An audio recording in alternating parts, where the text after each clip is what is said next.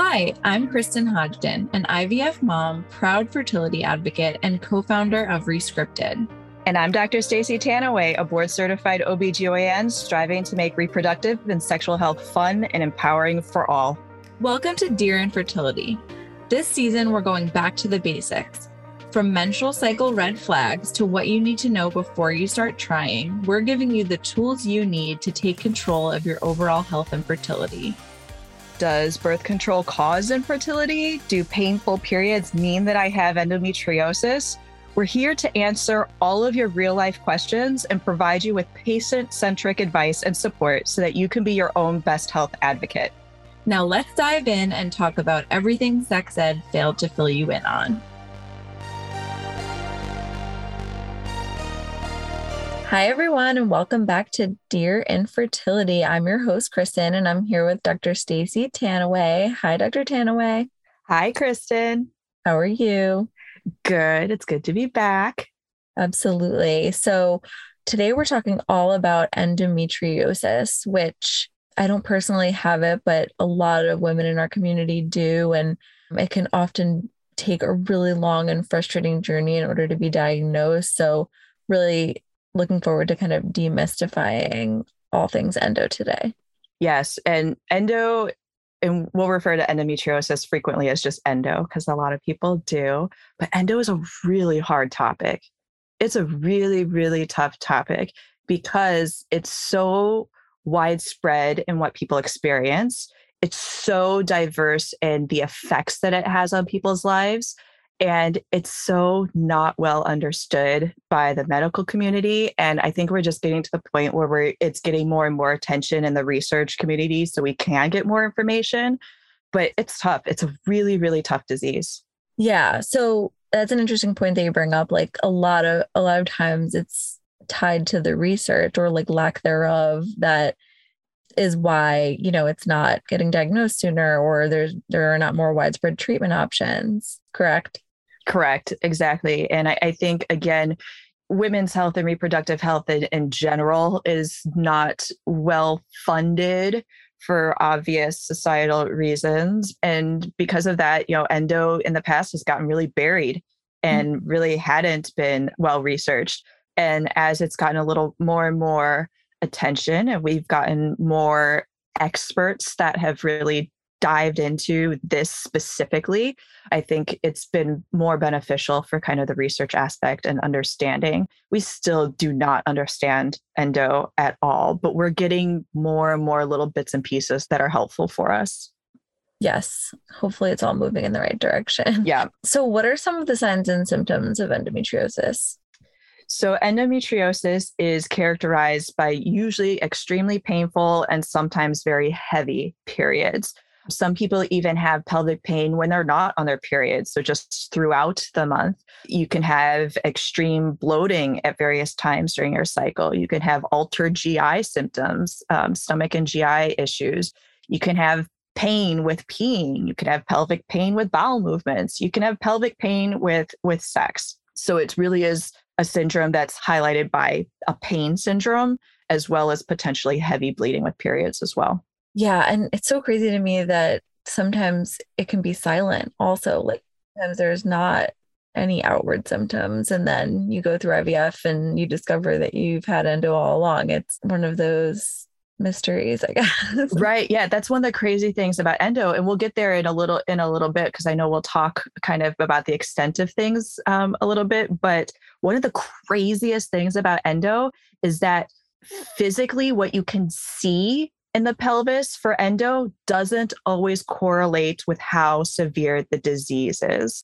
So it is very possible to go in for surgery and look inside someone's body and see endometriosis everywhere. And they weren't there for endometriosis surgery. Like it just happened to be found. They've never had pain. Their periods are fine. They never had problems getting pregnant. It's totally fine. They have no symptoms. Or someone could have severe symptoms and pelvic pain and everything that goes along with endometriosis. And you go into its surgery and look inside someone's pelvis, and there's minimal disease there. It's wow. so crazy that the spectrum of what people experience and how sometimes that can or cannot correlate with what we actually find inside someone's body. And that's one of the mysteries of endo as well. Yeah, it's crazy. So, when should you see a doctor if you suspect that you have endo? So, anyone who has severe period pain that is not remedied or taken care of by home and over the counter things, so um, if you take a little Tylenol or ibuprofen and you can continue going on with your day and your period is totally manageable with that, you're doing just fine. That's normal within the normal range for, for pain during your period. If none of those things are helping, Tylenol doesn't touch your pain, ibuprofen doesn't touch your pain, or your period pain is completely incapacitating you to where it's getting interruptive to your life, you can't go on with your daily activities, work, school, whatever it may be, that needs to be evaluated. And up to 10% of people in our population have endometriosis. So we have to remember that too. It's so common. And so, why does it take, we talked about earlier, an average of seven years to be diagnosed?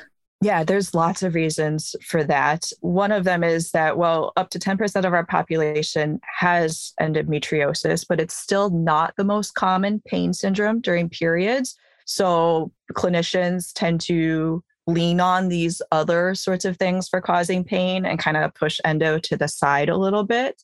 There's also, you know, historically, there's a history of doctors or even just people in general, our support people, our family, of minimizing women's pain, minimizing and ignoring it. Oh, that's just your normal period. Oh, every woman goes through that. And I hear this from like family members all the time my mom was just like, oh, not my mom, I'm saying in general, a patient will come to me and say, oh, my mom was always just telling me, suck it up, suck it up. This is what you go through when you get to this age. And they probably went through that too and were told that too.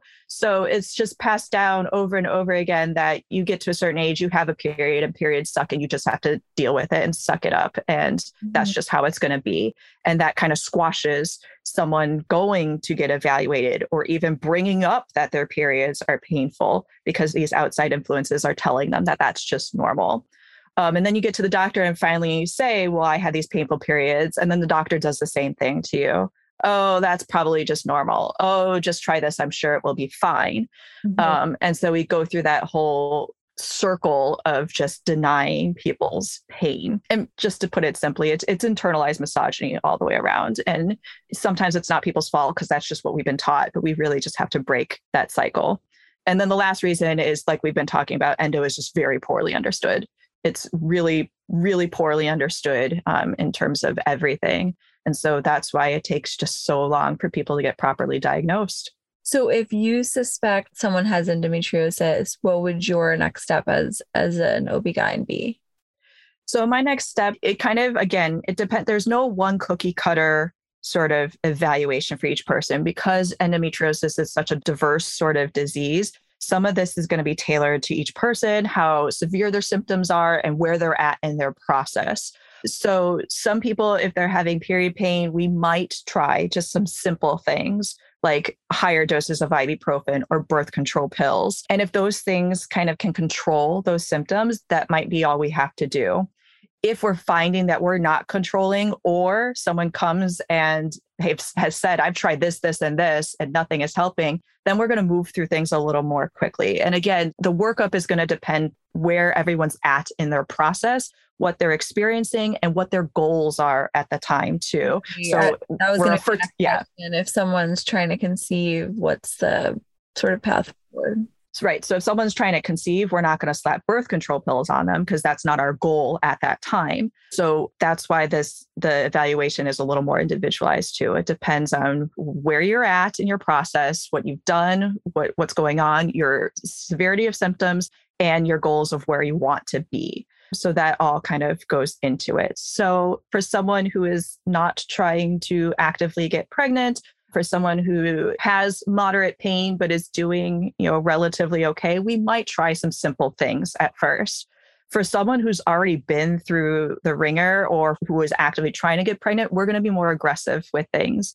And this can also be just, you know, person dependent on what the patient wants to do too if the patient wants to be more expeditious about things like that's that's what we're going to do if you're at the point if anyone at any point says i'm at the point where we need to do something more significant we're going to do that something at that point so again tailor it to each person But simple things like higher doses of ibuprofen and pain control medications or other types of pain control medications or birth control pills can be the most simplest thing that we do. And those things are meant to control symptoms and kind of hold that disease at bay, but it's not going to be a definitive treatment for that. And for some people, that might be okay. Okay. For other people, that's not okay. The only way to definitively treat endometriosis and definitively diagnose endometriosis is via surgery. Okay. So there's some imaging modalities that we can do, but most endometriosis does not show up on things like a normal ultrasound or a normal MRI. We're getting a little more research into some more sensitive MRI technologies that might be able to pick up some extra things there, but we're not quite there yet universally. So we do add in imaging just to look at structural things, but imaging is not usually diagnostic. The only way to truly diagnose endometriosis is via surgery, getting a tissue sample and handing that tissue sample to the pathologist so the pathologist can look at it under the microscope and say this is endometriosis. Without surgery, we can suspect a diagnosis based on people's clinical course and symptoms, based on their response or non response to certain medications. So we can suspect a diagnosis, but the only way to definitively diagnose is surgery. Mm-hmm. Okay. And so is that when you typically find out how severe it is too? Um, can you explain a little bit about like the different stages of endometriosis? Yes. So over the last few years, uh, endometriosis has gone through these assigned stages. And it's a little more complex, so we won't get into it completely, but there's four stages of endometriosis, and it's based on a point system, based on lots of different factors of what's present versus not present. But the most simplest explanation of it is stage one is minimal disease, stage two is mild disease. And so the stages one and two are kind of the early stages or the more mild stages of endometriosis. And stages three and four are getting into the more moderate and then the more severe disease, uh, which comes with more extensive disease found at surgery or on imaging and more extensive symptoms as well. So typically, stages one and two are kind of the earlier, more mild stages. Stages three and four are the more um, significant, more severe stages. Yeah. And like you said earlier, the stage doesn't always correlate with the symptoms, correct?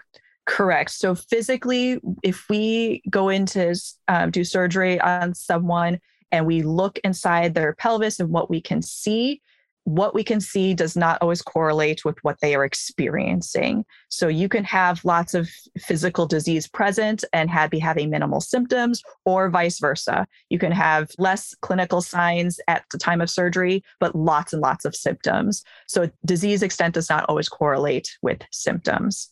Sometimes it does, and we can have a good explanation for it, but sometimes it doesn't. I have certainly seen patients who have been referred to me from you know their general surgeon because at the time of whatever whatever surgery that was for something completely different they went in and saw a pelvis that looked like endometriosis and took pictures and then sent them to me. And i'm like how are your periods? And they're like oh they're fine. No big deal.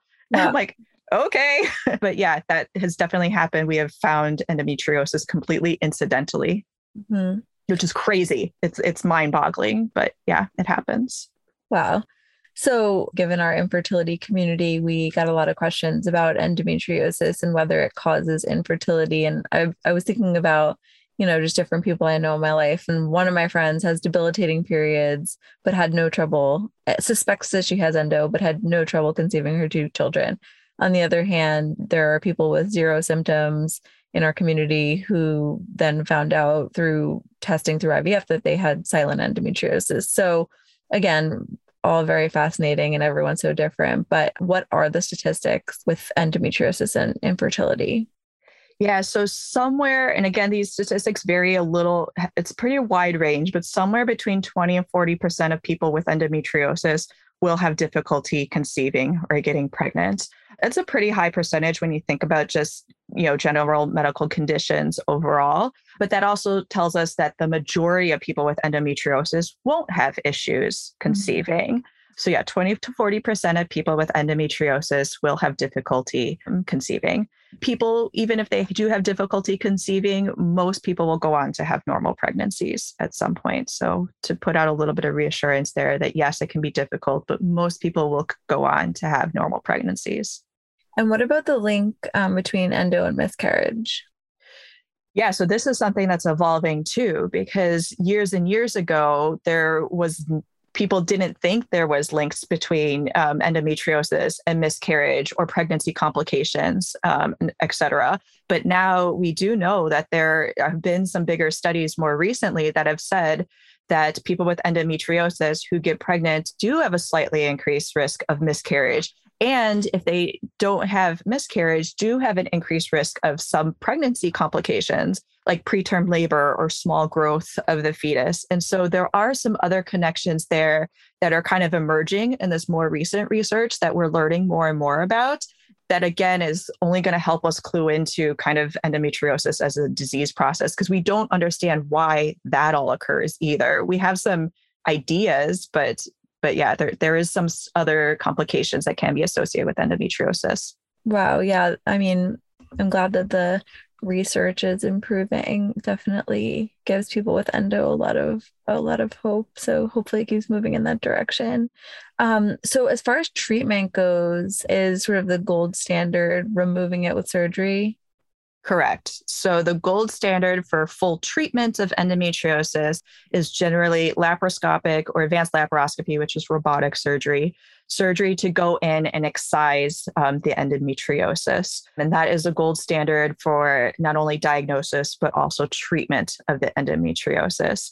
It's the most definitive, but for some people, it may not be permanent. So, some people could be just depending on the extent of the excision but a lot of times it may not be a permanent solution. It could, some people need repetitive treatments or repetitive surgeries in the future. The other options are medical treatments. Now, medical options aren't necessarily meant to solve endometriosis or fully treat endometriosis. The purpose of medications is to manage endometriosis and manage the symptoms of it. And so it can be something as simple as, like we said, higher dose of pain medications, higher doses of ibuprofen or anti inflammatories, birth control pills, or there's some more aggressive um, hormone manipulating medications that are out there. Again, it depends on where the person is, is in their symptoms, in their process, and in their goals as to what might be most appropriate for them. Some people with mild or minimal disease may be able to just manage symptoms medically and never really need that surgery option. But not everyone can do that. Some people who really want to conceive who are having trouble will need surgery. People with more severe symptomatology will need surgery. And so, again, surgery is the gold standard. There are some medications that we can use to manage symptoms, and how we use those is going to depend person to person. Yeah, it's also individualized. I also wanted to ask about adenomyosis because I've heard that pop up over the past couple weeks, and I'm just curious how it differs from endo. Yeah, so so adenomyosis is is similar but different. So endometriosis is where the cells that are like the endometrial lining of the cells somehow get outside of the uterus and implant within the pelvis and more rarely but possible outside of the pelvis. And then so these cells get stimulated every single month with our cycle and they're not in the uterus. So then when they're getting stimulated to proliferate and then shed, it's doing that outside of the uterus, which causes an inflammatory process and causes even more symptoms and more problems. If those similar cells stay within the uterus, but just not in the lining, if they burrow their way inside the uterine wall, so within the muscle of the uterine wall, that's adenomyosis. And so it can have very overlapping symptoms, you know, pelvic pain, heavy periods, um, pain with sex, and a lot of the symptoms can overlap. The, some of the medication treatment options can overlap a little bit, but in terms of definitive diagnosis and definitive treatment, the definitive diagnosis and treatment for adenomyosis is hysterectomy, whereas that is not necessarily the case with endometriosis. And so obviously we can't do a hysterectomy on someone who would like to conceive. And so we can't do that definitive diagnosis and treatment option until someone is done with um, their childbearing. Because the only way to then, kind of like endometriosis, the only way to definitively diagnose this is to actually take out the uterus give it to the pathologist and for the pathologist to look at the, the specimen and say, yes, this is what's going on here. So, up until that point, we can suspect it based on symptoms and based on things like ultrasound or MRI findings. But the only way to definitively diagnose and the only way to definitively treat adenomyosis is hysterectomy.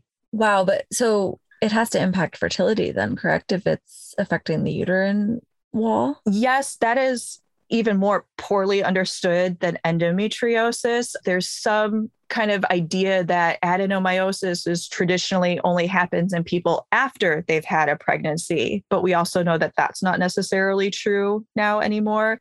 And so I think adenomyosis is even less well understood than endometriosis, as difficult as that may be, because yeah. Wow. Well, I just want to say that all those of you with endo or adenomyosis, you know, your symptoms are not in your head. Right. If something's concerning to you, you know your body better than anyone else. So definitely tell your doctor, provider about it and try to get to the bottom of the issue. Um, yeah. And there's lots of different kind of camps out there of how people view endometriosis and how people view treatment options for endometriosis. And I just want people to realize that we need to keep an open mind about all of those because there's not one cookie cutter way to treat endometriosis because it's such a diverse disease and it affects people so differently. And because people are at different points in their process or in their goals or in their ability to do treatment versus surgery, everyone is very different in this disease process. And so there is not one cookie cutter treatment option. Because I do hear some people to say that like everyone who has endo needs surgery. Well, kind of yes, but mostly no. Like, not everyone is the same. And so, not everyone has the same symptoms and not everyone has the same goals. Mm-hmm. Some, not everyone has the same access to things like surgical options. So, we do have to tailor treatment options to the individual, where they're at, what their access is, and what they have the ability to do and what they want to do. I, I, have some patients who I'm almost certain have endometriosis who do not want surgery. Like that is the last thing that they want. They do not want to go under the knife. It is terrifying for them and they will do what they have to do to avoid it. Mm-hmm. And that is valid too. And we have to work within that system. And there are other people who really do need to have expeditious surgery and like need to, to do that. So just keep in mind that this is a diverse disease that has diverse treatment options and people themselves are diverse in what they want and can do. Totally. And I meant to ask this earlier, but at what point, if someone was trying to conceive with suspected or confirmed endo, would you refer them to a fertility specialist? Would it be the same as if they like didn't have endo, or would that kind of prompt a sooner referral? Probably would prompt a sooner referral. Like if we have someone who has a diagnosis of endometriosis, who has tried to get pregnant and is having difficulty, whenever they are having a frustrated difficulty with that process, that needs to go to surgery to try to fix. So I would suggest an earlier surgery for someone with defined endometriosis. That being said, if we know you have endometriosis, you've probably already had surgery too. If you have suspected endometriosis, and again, it depends on where you are in your process of fertility, depends on your age, it depends on your symptoms. But in general, yes, it probably should prompt a sooner evaluation. And personally, as a general gynecologist, I refer people out for endometriosis surgery because I do believe that the specialists out there are could do a better surgery than I can. That's not what everyone does. Personally, that's just my practice. So if I truly suspect that someone has endometriosis, they're going to my minimally invasive surgical specialist or my reproductive infertility specialist that some of them specialize in that as well. Great. So I'm going to give it a little bit of a different spin on this question today. How would you rescript how the medical community understands endometriosis rather than rather than patients? Yeah, that's a good one. That's a good mm-hmm. one. I think rescripting it is we really need to just validate all of that a little bit more we need to listen to our patients and we need to not assume that what a patient needs or wants. So, not only validating someone's pain, but being receptive to what they want to do for treatment and evaluation and that sort of, you know, and, and their process. The other thing I would rescript again is making sure that we're not taking a cookie cutter approach to endometriosis. Once I'm sending, you know, my endometriosis specialist that I send to, their process is probably going to be a little bit different because once I am sending people to them, that person's in a different point in their process than when they first came to me. And so, again, that journey and that process is a little bit different for everyone. In general, yes, we do need to be more aggressive about it. We, we just do. We need to listen to people. We need to listen to what they're feeling, what they want, and make it happen. But still, everyone is different. So, yes, we individualize our care. Awesome. Love it. Well, I learned a lot on this episode. So thank you, Dr. Tanouye. And next time we'll be talking about starting to try. Well, that's an exciting topic. yes, I know a lot of people that are listening will be interested in that one. So we'll chat next time. Thank you so much. All right. See you soon. Thank you for tuning into this episode of Dear Infertility. We hope it left you feeling more educated and empowered about your reproductive and sexual health. Whatever you're currently struggling with, Rescripted is here to hold your hand every step of the way. If you liked today's episode and want to stay up to date on our podcast, don't forget to click subscribe. And to join Rescripted's free fertility support community, head to rescripted.com.